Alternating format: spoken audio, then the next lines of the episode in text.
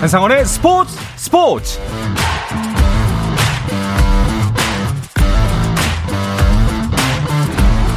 스포츠가 있는 저녁 어떠신가요? 아나운서 한상원입니다. 오늘 하루 이슈들을 살펴보는 스포츠 타임라인으로 출발합니다.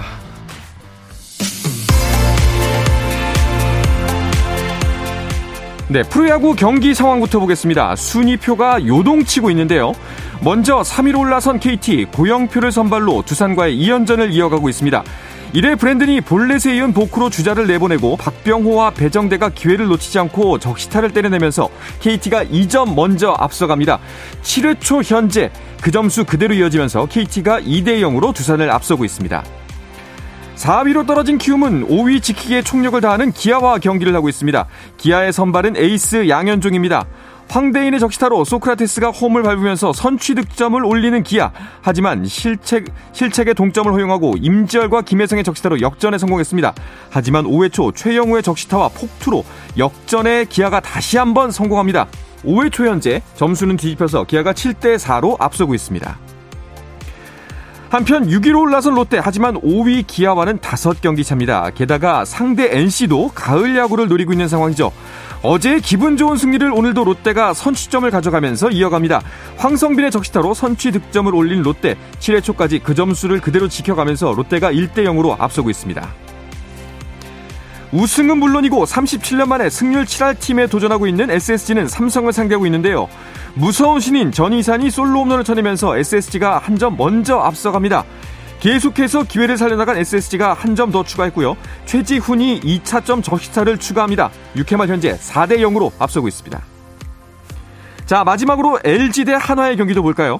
희생플라이로 먼저 득점에 성공한 한화, 하지만 3회 홍창기와 김현수가 역전을 성공시킵니다. 김인환의 적시타로 추격을 이어가는 한화, 6회 초 현재 4대2로 LG가 앞서고 있습니다. 메이저리그 샌디에이고의 김하성이 클리블랜드의 홈경기에 7번 타자 유격수로 선발 출전해 8회 안타성 타구를 잡아낸 뒤 재빠른 송구로 타자 주자를 잡아내며 수비 능력을 과시했습니다.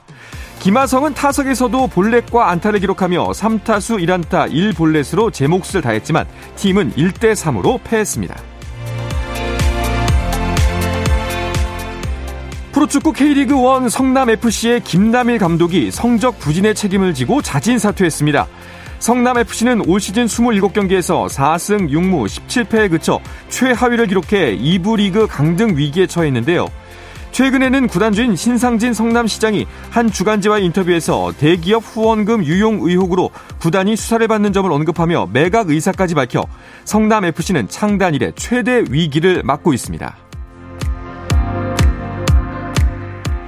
프리미어리그 울버햄튼의 황희찬이 2부 리그 프레스턴 노스앤드와의 리그컵 2라운드에 선발 출전해 전반 추가시간 페널티킥을 얻어낸 뒤 직접 키커로 나섰지만 슈팅이 골키퍼에서 막히면서 시즌 1호 골을 기록하진 못했습니다. 하지만 울버햄튼은 히메네스와 트라우레의 골을 앞세워 2대1로 승리하며 32강에 진출했습니다. 2022 카타르 월드컵 우승국에 수여될 월드컵 트로피가 브라질 축구 레전드 히바우드와 함께 한국을 찾았습니다. 한국을 찾은 트로피는 가품인 위너스 트로피가 아닌 결승전 직후 우승국에 수여되는 오리지널 트로피요. 아시아에서는 한국을 가장 먼저 방문했는데요. 월드컵 트로피는 내일 25일 한국 팬들에게 공개됩니다.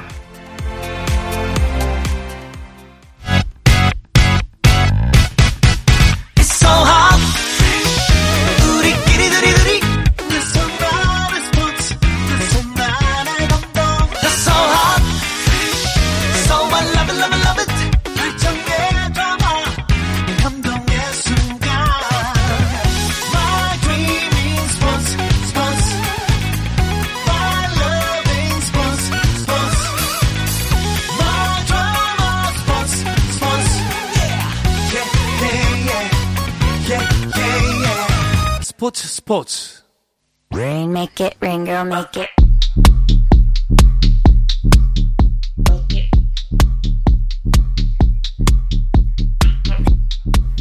네, 수요일 저녁에는 농구 이야기와 함께합니다. 다양한 농구 이야기를 전하는 주간 농구 시작하겠습니다. 손대범 농구 전문 기자, 조현일 해설위원, 배우 겸 해설위원이자 아침 방송 진행자 박재민 씨와 함께합니다. 어서 오십시오. 안녕하십니까. 반갑습니다. 자, 우리 코너가 내부적으로 그 코너 이름을 바꾸자는 논의가 있었습니다. 아, 그래요? 주간 농구가 아니라 주간 듀란트로. 아, 예, 네. 일단은 그랬군요. 예, 매주 듀란트 충분히 당위성이 있어 보이네요. 그렇죠. 예. 네, 저희 뭐 첫 소식부터 듀란트 얘기를 하려는 건 아니죠? 그렇죠. 사실은 근데 이 주간 듀란트로 바꾸자는 의견이 묵살이 됐어요. 왜냐면은 네. 주간 듀란트를 만약에 시작했으면 오늘이 마지막 방송이 될 수 있었을 것 같습니다. 아~ 브루클린에 잔류한다는 공식 소식이 떴습니다. 네, 오늘 아침에 우리나라 시간은 이제 오늘 아침이었죠. 이제 SNS를 통해서 이 브루클린 네츠 션 막스 단장이 성명문을 발표했죠. 듀란트가 스티브 내시 단장과 미팅을 가졌는데 그 결과 남은 팀에 남아서 우승에 도전하겠다라고 네. 밝히면서 이 케빈 듀란트 드라마는 결방일지 휴방일지 모르는 일단 종영됐습니다. 아, 일단 네. 종영. 정확한 표현인 것 같습니다. 케빈 듀라마.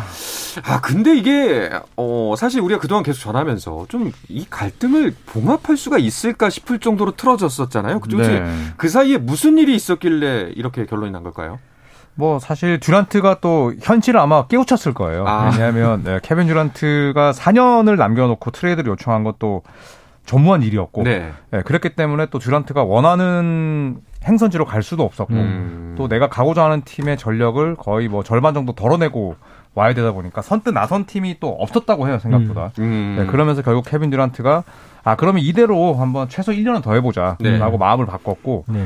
결국에는 뭐 스티브 대시 감독이나 션 막스 단장 둘 다 나가야 한다라고 이야기를 했지만 뭐 결국에는 봉합하기로 결정하고 잔류를 또 최종적으로 결심했습니다. 계약기간 4년 남았기 때문에 네. 사실 듀란트도 지금은 좀 때를 쓰기엔 애매한 시기다라는 거를 아마 본인도 깨우치지 않았을까 싶어요. 제가 봤을 때는 실리가 감정을 이긴 경우죠. 네, 둘 다 제가 봤을 땐 둘 다 별로 안 보고 싶어요. 네, 서로 보고 싶지도 않고 기분 나쁘고 여전히 앙금이 남아있는데 실리를 따져봤을 때 와 진짜 보기 싫은데 일단은 가긴 가야겠다. 네. 그러니까 이 지점이 궁금하단 말이에요. 지금 딱 짚어주신 것대로 네. 사실은 어쨌거나 저쨌거나 뭐 실리였던 무엇이었던지 간에 잔류하기로 남았는데 과연 이것이 이번 시즌에 어떻게 영향을 미칠 것인가. 왜냐하면 감독도 바꿔달라, 구단주도 바꿔달라, 뭐 본인이나 선택하라 이런 식으로 나왔잖아요. 네. 그렇죠. 근데 네. 프로니까 또 이제 코트에 섰을 때는 최선을 다하지 않을까 싶은데 문제는 스티브 내시 감독도 어쨌든 사람이고 네. 리더인데 그러면 자신을 대놓고 무시했던 자기가 한참 선배인데 네. 그런 부분을 좀 어떻게 봉합할지 좀 지켜봐야 될 것 같고 생각해 보세요. 과 후배가 네. 뭐 열몇 학번 후배가 와가지고. 네. 선배님 나가시죠. 선배님 나가건 내가 나가건 둘째 한번 나갑시다. 무슨 동아리에서. 네. 그러다가 갑자기 선배 뭐 그렇게 됐습니다. 예. 네, 올 시즌 잘해보시죠. 그건 됩니까 그게? 아, 너무 잘하는 게 경험이 있는 것 같아요. 그러니까 예? 우리가 학교 생활에 저렇게 했을 것 같아요. 맨날 그 인디애나 괄시하니까 예. 저희 대기할 때 안 모이다가 딱 시작할 때 들어오잖아요. 그러니까 괄시하긴 했죠. 예. 네, 저희가 싫지만 그래도 방송 하나는 충분히 최선을 다하겠다. 그런 자세를 프로지 않습니까? 네. 대학 생활이 딱 보입니다. 네, 프로처럼 행동해야죠. 근데 듀란트도 이제 아까 뭐 지적해주신 부분처럼 현실적으로 봤을 때 지금 시점에서는 이런 이야기를 해봤자 아무것도 얻은 게 없을 거다라고 판단했을 것 같은데 이 판단 좀 늦은 거 아닙니까? 네. 저는 늦었으면서 또 빠르다고 생각은 하는데. 네. 아, 그래요? 네. 일단 뭐 듀란트 같은 경우에는 지금 골든스테이트 워리어스가 또 우승을 차지한 부분이 또 듀란트의 심경에 변화를 줬다. 뭐 이런 또 어떻게 보면 좀 우승한 게 언젠데? 네. 어처구니 없는 그런 뭐 보도도 있었는데 네. 저는 아예 영향이 없다고 생각하지 않거든요. 듀란트도 나 골수 없이도 우승할 수 있어. 라는 또 그런 목표를 가지고 있기 때문에 아까도 말씀드렸듯이 내가 가고자 하는 팀으로 갈 수 없고 내가 설령 그런 팀이 생기더라도 그 팀의 전력의 절반이 나가야 되기 때문에 현실적으로 그래 우리 벤 시몬스랑 뛰어본 적 없지. 어빙도 그러면 무단 이탈하지 않고 멘탈을 잡고 벤 시몬스도 허리를 다 놨고 나도 그러면 마음 잡고 1년 정도 뛰어보다 보면 또 다른 결론이 나오지 않을까. 저는 그런 생각도 충분히 하고 있다고 봐요. 그렇군요. 네. 아니 어빙도 남는다는 이야기가 있더라고요. 그렇죠. 일단 그러자 구단이 좀 발표를 했어요. 네. 어빙이 확실히 남을 것이고 일단은 이로 인해서 어빙을 둘러쌌던 모든 트레이드설도 종료가 됐다. 네, 이제 남은 건 세 선수가 모여서 같이 훈련을 하는 것인데 아마 제 생각에는 이 세 명에게 대부분의 기자들이 내년에 어떻게 할 거냐라고 먼저 물어보지 않을까. 그렇죠. 네. 네. 근데 이제 브루클린에서의 잡음은 일단은 종영을 한 거겠네요. 야, 그렇죠. 저는 근데 잘 모르겠어요. 저는 이게 확실히 봉합이 된 걸까? 네. 라고 얘기했을 때 100%는 아니다라고 생각을 해요. 봉합은 안 되겠죠. 네, 일단 네. 브루클린은 굉장히 지금 발빠르게 발표를 했고 이러한 이제 좀 잡음이 안 나가도록 그리고 이제 불필요한 질문을 받는 것에 너무 스트레스를 받으니까 빨리 차단을 하려고 봉합이 됐다라고 얘기를 했지만 선수들의 입에서 나온 얘기가 또 아니잖아요. 그러다 보니까 저는 와 이거 혹시나 뭐 갑자기 우리가 또 몰랐던 이야기들이 갑자기 나올 수도 있지 않을까라는 생각을 저는 갖고 있어요. 그래서 저는 드라마로 따지면 시즌 1이 끝났고 아~ 네, 시즌 2가 곧 나올 것이다. 그렇죠. 네. 시즌 2가 내년이 아닐 수도 있다. 아, 이 시즌 2가 되게 기대하게끔 만들면서 시즌 1이 끝났네요. 그렇죠. 네, 시즌 2라고 뭐 바로 네. 다음에 나오라는 법 없지 않습니까? 만약에 네. 케빈 듀란트가 마음을 다잡고 그래 이번에 내가 좀 이것저것 말썽을 많이 일으켰으니 이번에 한번 이번 시 잘해보자. 내가 어빙도 잘 잡고 이번 시 잘해보자라고 하면은 딱 그렇게 하면서 미팅이 예. 다 끝나면서 일어나는데 갑자기 구단주의 핸드폰이 전화가 띠리릭 오는 거예요. 네. 다른 구단주가 전화를 딱 하는 거죠. 그러면서 그게 마지막 장면이에요. 무슨 연락일까? 네. 무슨 연락일까? 이러면서. 차 빼세요. 그러겠죠. 네. 배우기 배우다. 네. 일단은 듀란트도 남고 어빙도 남기 때문에 그 전력상으로만 본다면 우승 후보로서 손색이 없는 팀입니다. 여전히. 뭐 전력만 놓고 보면 예. 이름값만 놓고 보면은 사실은 동부의 최강자라 해도 과언이 아니죠. 일단 뭐 최고의 수비를 갖고 있는 시몬스의 뭐 득점기계 듀란트 또 최고의 볼핸들러인 어빙 이 세 선수뿐만 아니라 누누이 말씀드렸지만 브루클린이 여름 농사를 참 잘 지었어요. 그래도 신인들도 그렇고 식스맨들도 그렇고 영입을 잘했기 때문에 뺏어가고요. 네. 네. 떠난 거겠죠. 네. 저희는 뺏겼습니다. 네. 또 1강에서는 이런 기사도 나왔어요. 케빈 듀란트의 잔류 결정이 티켓 판매에도 벌써부터 영향을 주고 있다. 이런 기사도 있더라고요. 네, 뭐 얼마 전에 NBA 스케줄이 발표됐는데 그로부터 이제 며칠이 지났죠. 자, 하지만 이제 듀란트가 잔류하기로 결정하고 그 이후에 하루 만에 판매된 티켓량이 더 많았다고 해요. 네, 결국에는 직접 경기장을 방문하시는 팬들은 그 팀이 이기는 걸 원한다는 거고 그렇죠. 듀란트는 여전히 승리를 안겨다 줄 수 있는 그런 믿음을 준다는 것도 깨달을 수가 있죠. 죄송합니다. 이런 것들을 좀 그 선수들이 좀 더 잘 알았으면 좋겠는데 말이죠. 자, 그리고 개막전 일정도 떴는데 그 브루클린의 개막전 상대가 뉴올리언스입니다. 자이언 윌리엄슨이 있는 이런 것도 네. 좀 흥미롭네요. 노쇼 더비라고도 하는데 다들 네. 네, 그러니까 자이언 윌리엄슨과 이 브루클린의 벤 시몬스 두 선수 다 각기 다른 사유로 이제 지난 시즌을 통째로 뛰지 않았기 네. 때문에 과연 두 선수가 개막전에 뛸 것이냐 그것도 엄청난 화제가 되고 있고요. 만약에 시몬스와 윌리엄슨이 둘 다 코트에 선다면은 그 자체만으로도 굉장히 화제가 될 수 있는 경기가 아닌가 싶습니다. 네, 자 다른 개막전 일정들도 나왔을 텐데요. 어떤 매치업들이 눈길을 모으고 있나요? 우선은 뭐 보스턴과 또 필라델피아의 경기가 또 재밌을 것 같습니다. 네. 같은 애틀랜틱 디비전에 속해 있고 그리고 또 보스턴은 뭐 지난 시즌 파이널까지 진출을 했고 또 필라델피아는 제임스 하든이 최근에 훈련한 걸 보니까 완전 몸이 홀쭉해졌더라고요. 그래서 100% 컨디션을 붙기 때문에 일단 보스턴과 필라델피아 경기가 가장 기대가 됩니다. 네, 또 같은 날에 이제 명문 팀들 간의 대결인데 LA 레이커스와 네. 골든 스테이트 워리어스. 네, 두 팀 간의 대결도 재밌겠네요. 상당히 기대가 됩니다. 알겠습니다. 자, 브루클린과 듀란트 그리고 어빙은 일단 이렇게 일단락이 되는 것 같고요. 또 트레이드 관련해서 다른 소식들이 있었나요? 아직은 종료가 안 된 썰이 하나 있죠. 바로 러셀 웨스트브룩의 트레이드 썰인데 사실 이거는 못하는 것 같아요. 레이커스가 이제는 하고 싶어도 못하는 상황인데 뭐 최근에 유타가 같이 좀 얽히면서 어쩌면 될 수도 있겠다라는 또 희망 고문을 하고 있고요. 또 유타 재즈의 에이스인 도노반 미첼 역시 네. 꾸준히 지금 트레이드 설이 나오고 있는데 데니 에인지 단장이 어떻게든 간에 좀 원하는 걸 다 받아내면서 트레이드를 하고자 하니까 좀 시간이 좀 지연되는 것 같습니다. 근데 이제 그 트레이드 관련해서 사실 프로 선수고 본인이 받는 뭐 계약금, 연봉에 따라서 본인들의 능력이 증명되기 때문에 뭐 일면 또 이해되는 부분도 있는데요. 약간은 좀 너무 과도한 거 아닌가 이런 자신들의 트레이드서를 스스로 내고 자신들의 공공연하게 그 좀 의사표현을 한다는 게 팬들을 좀 무시한 처사가 아닌가 이런 생각이 들 때도 있거든요. 저는 좀 이제 예, 두 분께서 어떻게 생각하는지 궁금해요. 뭐 사실 도노반 미첼 같은 경우는 그래서 좀 뭐 프로페셔널한 것 같아요. 네, 유타 재즈는 계속 뭐 팀 최고 스타를 매물로 놓고 계속 지금 계산기 두들기고 있는데 도노반 미첼은 뭐 내가 여기서 불행하다거나 뭐 팀에 섭섭하다거나 이런 얘기를 하지 않고 있는 반면에 뭐 케빈 듀란트처럼 구단 위에 내가 군림하고 있다라는 생각을 가진 선수들이 사실 점점 많아지고는 있거든요. 네. 그런데 뭐 브루클린 네츠 같은 경우에는 그 슈퍼스타 한 명에 이끌리지 않고 본인들이 여름에 농사도 짓고 또 듀란트와 어빙에게 주도권을 내주지 않은 부분 이런 것들이 또 저는 좋은 하나의 또 교보자가 될 것 같아요. 지금 딱 그런 두 개의 기조가 되게 맞붙는 시기인 것 같아요. 네. 뭐 예전 같은 경우는 한 팀에서 오래 있는 선수들의 네네. 어떤 영향력이 사실은 구단과 이게 궁합이 잘 맞아서 됐다면은 지금은 그런 게 무너지면서 정말 선수가 팀 위에 군림하는 선수 네. 딱 정해져 있죠. 반면에 뭐 더마드로잔처럼 본인은 토론토를 떠나고 싶었던 적이 없었다 이렇게 얘기할 정도로 팀에 충성인 선수 이 두 개 기조가 지금 충돌하고 있는 것 같아요. 여기서 이제 어떤 기조로 넘어가냐에 따라서 향후 선수들의 분위기도 향후 몇 년간은 좀 많이 바뀔 것 같아요. 선수가 완전 우세하든지 네. 아니면은 완전 구단이 우세하든지 결과적으로는 뭐 아까 티켓 파워 말씀도 하셨지만 뭐 성적이 결국에는 모든 걸 말해줄 것 같다는 생각이 듭니다. 그렇죠. 알겠습니다. 자, 오랜만에 썰이 아니라 팩트를 이야기해서 NBA 이야기가 더 재밌던 것 같습니다. 이제 국내 농구 이야기를 좀 해볼까 하는데요. 이야기는 잠시 쉬었다 와서 나누겠습니다. 한상원의 스포츠와 함께하고 계신 지금 시각은 8시 45분입니다.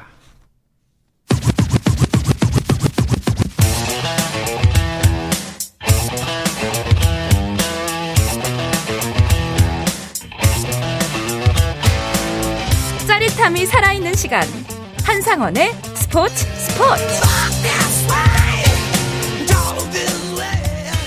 네, 수요일 저녁의 농구 이야기 주간 농구 듣고 계십니다. 손대범 농구 전문기자, 조현일 해설위원, 그리고 배우 겸 해설위원이자 아침 방송 진행자이자 대학원생인 박재민 씨와 함께하고 있습니다. 어서 오십시오. 안녕하세요. 근데 좀 제목 바꾸지 않았어요? 아, 그래요? 주간 듀란트. 종영을 했죠. 리뷰에서 종영했습니다. 다시 주간 농구로 돌아왔군요. 그렇습니다. 축하드립니다. 네, 감사합니다.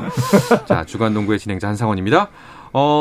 자, 여자 농구 대표팀 평가전 이야기부터 먼저 해볼게요. 그 손대범 기자가 현장에서 이 경기 해설하셨죠? 네, 지난 금요일 토요일이었죠. 19일, 20일에 청주체육관에서 대한민국 여자 대표팀과 라트비아 국가대표팀이 두 차례 평가전을 가졌습니다. 그래서 첫 경기는 대한민국 대표팀이 56대 55로 승리했고, 두 번째 경기는 연장 접전 끝에 71대 66으로 이겼는데, 아무래도 80년대, 90년대 이후 최초로 이 국내에서 평가전이 열렸기 때문에 꽤 많은 팬들과 또 농구인들이 모여서 또 대표팀을 응원했고요. 또 그에 걸맞게 우리 팀도 승리를 거두면서 즐거운 주말을 맞았습니다. 경기 내용은 다들 어떻게 보셨나요? 저도 이제 손대범 그 위원회 해설을 이제 들으면서 경기를 관람했었는데 분명히 좀 뭐 2승을 따내긴 했지만 또 경기 장소가 한국이었고 그리고 또 상대 라트비아의 전력이 그렇게 강하지 않았다는 점을 감안했을 때 좀 아쉬운 시선도 분명히 있었을 것 같아요. 네. 물론 뭐 가진 자산으로 또 최대한의 그런 시너지 효과를 내긴 했지만 전체적으로 일단 화끈한 공격 농구가 나오지 않다 보니까 또 지켜보는 입장에서 좀 아쉬운 부분도 있었고 또 어쩔 수 없이 이 박지수 선수의 공백이 크게 드러나다 보니까 그렇죠. 또 얼마나 준비하는 과정에서 힘들었을까 또 이런 생각도 들었는데 어쨌든 결론은 한국 대표팀 농구를 이렇게 안방에서 평가전이라도 좀 많이 유치를 해서 농구 팬들의 갈증을 좀 풀어줬으면 하는 생각이 들었습니다. 박재민 씨는 이번 경기 뭐 점수를 만약에 준다면 몇 점 정도 주실 수 있을 것 같아요? 저는 사실 이번 경기 못 챙겨봤어요. 좀 스케줄 바꿔가지고 못 챙겨봤는데 이제 기사들을 보면서 보는 점은 분명히 이제 위기는 기회지 않습니까? 사실 저희가 경기 전에는 이제 위기라고 생각을 했는데 그렇죠. 이 기회를 통해서 선수들의 어떤 이제 하이라이트 장면들과 이제 기사를 같이 봤는데 좀 좋았던 부분들도 굉장히 많고 그러니까 뭐든지 안 좋은 게 안 좋은 것만으로 끝날 필요는 없는 것 같아요. 거기서 안 좋은 것들 분명히 개선하면 되기 때문에 저는 이 상황에서 이렇게 했다면 이렇게까지 좋은 모습을 보여줬던 거면 95점? 오. 네. 저는 주고 싶어요. 지금 손대범 기자 굉장히 크게 고개를 끄덕거렸는데 좀 약간 동감하시는 부분인가요? 일단은 평가전이라는 게 사실은 뭐 결과도 중요하지만 그 과정이고 그렇죠. 월드컵까지 한 달이 남아있기 때문에 저는 이 평가전을 치렀다는 것만으로도 95점을 주고 깔고 가야겠다. 왜냐면은, 이 라트비아에는 190cm의 장신이 4명이나 있었거든요. 근데 이런 선수들과 한 번도 안 부딪히고 그냥 월드컵에 갔다가는 굉장히 힘든 경기가 될 수가 있는데 이 박지수 선수가 없는 상황에서 이 젊은 선수들이 미리 유럽의 빅맨들을 맞봤다는 것 자체가 점점 의미가 있다고 생각합니다. 그렇죠. 사실 뭐 이번 평가전도 그렇고 앞으로 있을 월드컵 예선전도 그렇고 좀 전력 이탈이 많이 되고 여러 가지 우여곡절이 많았던 대표팀이잖아요. 그런 과정에서 준비했기 때문에 또 이게 그 나중에 이런 일이 또 생길 수도 있기 때문에 여기에 대한 대비가 또 필요하다고 생각이 되는데 이런 과정에서 정성민 감독의 뭐 전술적 상황 혹은 이제 좀 전략적 판단은 또 어땠는지도 좀 궁금한데요. 일단 워낙 그 장신 선수가 없기 때문에 우리 대표팀 입장에서는 골밑에서는 좀 주도 면밀한 그 더블팀을 많이 사용했습니다. 현재 프로팀에서 많이 사용하는 움직임이 굉장히 많은 더블팀을 사용했었고요. 또 공격적인 면에서는 이 돌파라든지 외곽슛을 좀 적극적으로 살리는 모습을 보였는데 아무래도 약간 이 빅맨들과 계속 몸싸움이 있다 보니까 후반에 지친 기색이 있었거든요. 이제 남은 한 달 동안에 이런 수비 패턴을 좀 더 견고하게 만들고 또 선수들 개개인의 체력을 끌어올리는 것이 중요할 것 같습니다. 알겠습니다. 자, 그렇다면은 평가전 MVP를 선정한다면은 여러분께서는 어느 선수를 뽑겠습니까? 저는 뭐 국가대표 발탁될 때마다 잘했던 최희샘 선수를 좀 꼽고 싶은데 저는 최희샘 선수가 그 국가대표에서 굉장히 할 수 있는 일이 많다고 생각을 하거든요. 허슬도 좋고 무엇보다도 슈팅이 리그보다 더 잘 들어가는 느낌이에요. 그리고 또 지금 박지수 선수 없이 또 국제 무대를 치러야 되는 상황에서 제 스페이싱, 공간을 또 넓혀줄 수 있는 역할을 또 할 수 있고 그리고 꾸준히 또 두 자리 득점을 올릴 수 있는 선수고 또 실제로 올렸기 때문에 저는 최희선 선수를 꼽겠습니다. 알겠습니다. 그 아마도 그 손대범 기자 같은 경우에는 해설하면서 봤기 때문에 좀 네. 굉장히 몰입해서 봤을 것 같은데 아쉬웠던 점이 있다면 뭐가 있었나요? 일단 오랜만에 평가전이다 보니까 네. 선수들이 좀 100% 몰입을 못했어요. 네. 어떤 선수는 긴장하고 어떤 선수 지나치게 들뜨고 이런 면에서 약간 초반에 경기력이 좀 안 나왔던 부분이 좀 많이 아쉽고 네. 두 번째는 이 몸 상태가 안 좋은 선수들이 워낙 많았습니다. 그렇다 보니까 100% 가동하지 못했던 점. 이 점이 이제 또 12인 엔트리구인데 굉장히 악영향을 줬는데 네. 이런 준비 부분이 약간 좀 아쉬웠습니다. 알겠습니다. 말씀하셨던 최종 엔트리가 오늘 발표됐습니다. 소개를 간략하게 해주시죠. 네, 오늘 이제 최종 12인이 발표가 됐는데 아마 대한민국 여자농구 대표팀 역사상 가장 힘들었던 선정이 아닌가 그렇죠. 싶어요. 네. 왜냐하면은 너무 좋은 선수가 많아서 누굴 꼽아야지 고민한 게 아니라 다 다치다 보니까 누구를 뽑아야 될지 고민하다가 결국에는 예비 엔트리에 없는 선수조차도 꺼낼 수밖에 없는 그런 상황이 나왔거든요. 결국에는 평가전 엔트리에 포함했던 14명 가운데 유승희 선수와 최희샘 선수, 김민정 선수가 각각 무릎과 발바닥 그리고 허리 부상 때문에 빠지게 됐고요. 맞았죠. 대신에 신한은행의 김진영 선수가 원래는 예비 엔트리에도 없었지만 최종 12명 안에 들게 됐습니다. 네. 네. 자, 김진영 선수의 합류가 좀 어떻게 보면 새롭다면 새로운 부분이 될 것 같아요. 네, 사실 예비 엔트리에 없는데 김진영 선수가 이제 뽑힌 이유는 이 선수가 진짜 인사이드에서 거의 소위 말해 싸움꾼이거든요. 파이터죠. 네, 정말 파이터고 몸싸움을 이제 아주 즐기는 선수고 네. 야투 성공률이나 또 슈팅이 좀 아쉽긴 하지만 이 박지수 선수가 없는 그래도 이 인사이드를 리바운드 능력으로 충분히 메울 수 있는 선수거든요. 몸으로 막아줄 수 있는 선수가 한 명 꼭 네. 있어야 돼요. 그리고 야투 효율은 떨어지지만 또 충분히 슈팅을 외곽에서 어느 정도 던질 수 있기 때문에 저는 김진영 선수가 이제 그런 부분에서 뽑히지 않았나라는 생각이 듭니다. 아마도 정선민 감독이 이번 평가전을 치르면서 이 부분이 필요하구나라고 딱 집어서 이제 김진영 선수를 뽑은 것 같아요. 네. 그렇죠. 네. 건강함과 터프함, 간절함 네. 이 세 가지를 좀 본 것 같습니다. 알겠습니다. 자, 농구 월드컵 본선까지 남은 기간은 얼마나 되나요? 네, 9월 22일부터 이제 호주 시드니에서 열리게 되는데요. 이제 마지막으로 내일이죠. 25일 오후 3시에 진천 선수촌에 소집되어서 담금질을 이어갈 계획입니다. 네. 많은 꼬렸습니다. 네. 네, 근데. 되게 쑥스러워하시네요. 그러게요. 그렇게. 일은 네. 아닌데. 농구 자주 그러세요. 네. 농구 얘기만 잘하면 돼요. 뭐, 그렇게 네.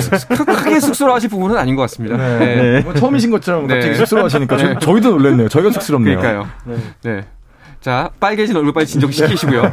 자, 한국은 22일부터 호주 시드니에서 열리고 25일부터 진천 선수촌 20초를 합니다. 네. 네. 그리고 이제 미국과 벨기에, 중국, 푸에르토리코, 보스니아 등과 경기를 치르게 되는데 6일 동안 5경기 5경기를 치르게 돼요. 네. 그렇기 때문에 아마 체력적인 부분 단단히 좀 준비를 해야 될 것 같습니다. 네. 미국, 벨기에, 중국, 푸에르토리코 뭐 쉬운 팀이 좀 없어 보입니다. 좀 이게 여정이 쉽지 않아 보이는데요. 그렇죠. 일단 예. 호주 원정이기도 하고 또 손대문 위원의 이야기대로 뭐 피바 대회는 또 짧은 시간 동안 경기를 몰아서 하기 때문에 부상을 입지 않는 게 또 굉장히 중요하고요. 네. 또 뭐 미국이나 중국은 항상 국제 무대에서 또 유리한 판정, 우호적인 네. 콜을 또 받는 팀들이에요. 네. 이런 부분에 대해서 뭐 선수들이 모를 리는 없겠지만 또 멘탈이 흔들리지 않도록 또 미리미리 준비하는 것도 중요하겠고요.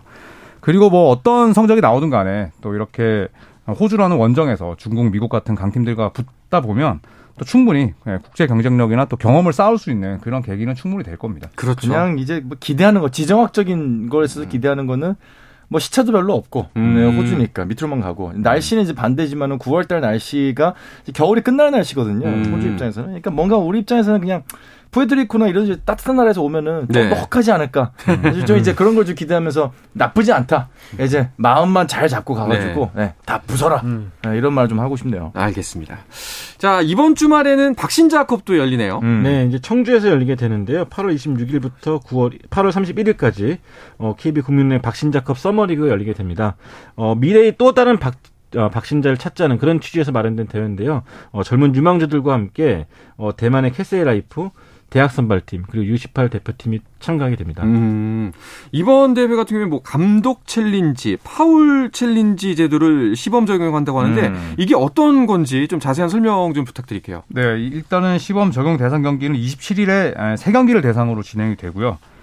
국제농구연맹의 요청으로 도입됩니다. 그리고 경기 도중에 한 번 사용이 가능하고요. 그리고 터치아웃, 그리고 잔여 경기 시간 확인, 그리고 유파울 여부 등의 내용을 확인하기 위해서 경기 도중에 각 팀 감독들이 요청할 수 있는 제도입니다. 이 파울 챌린지 같은 경우에는 WKBL만의 로컬 룰이고요.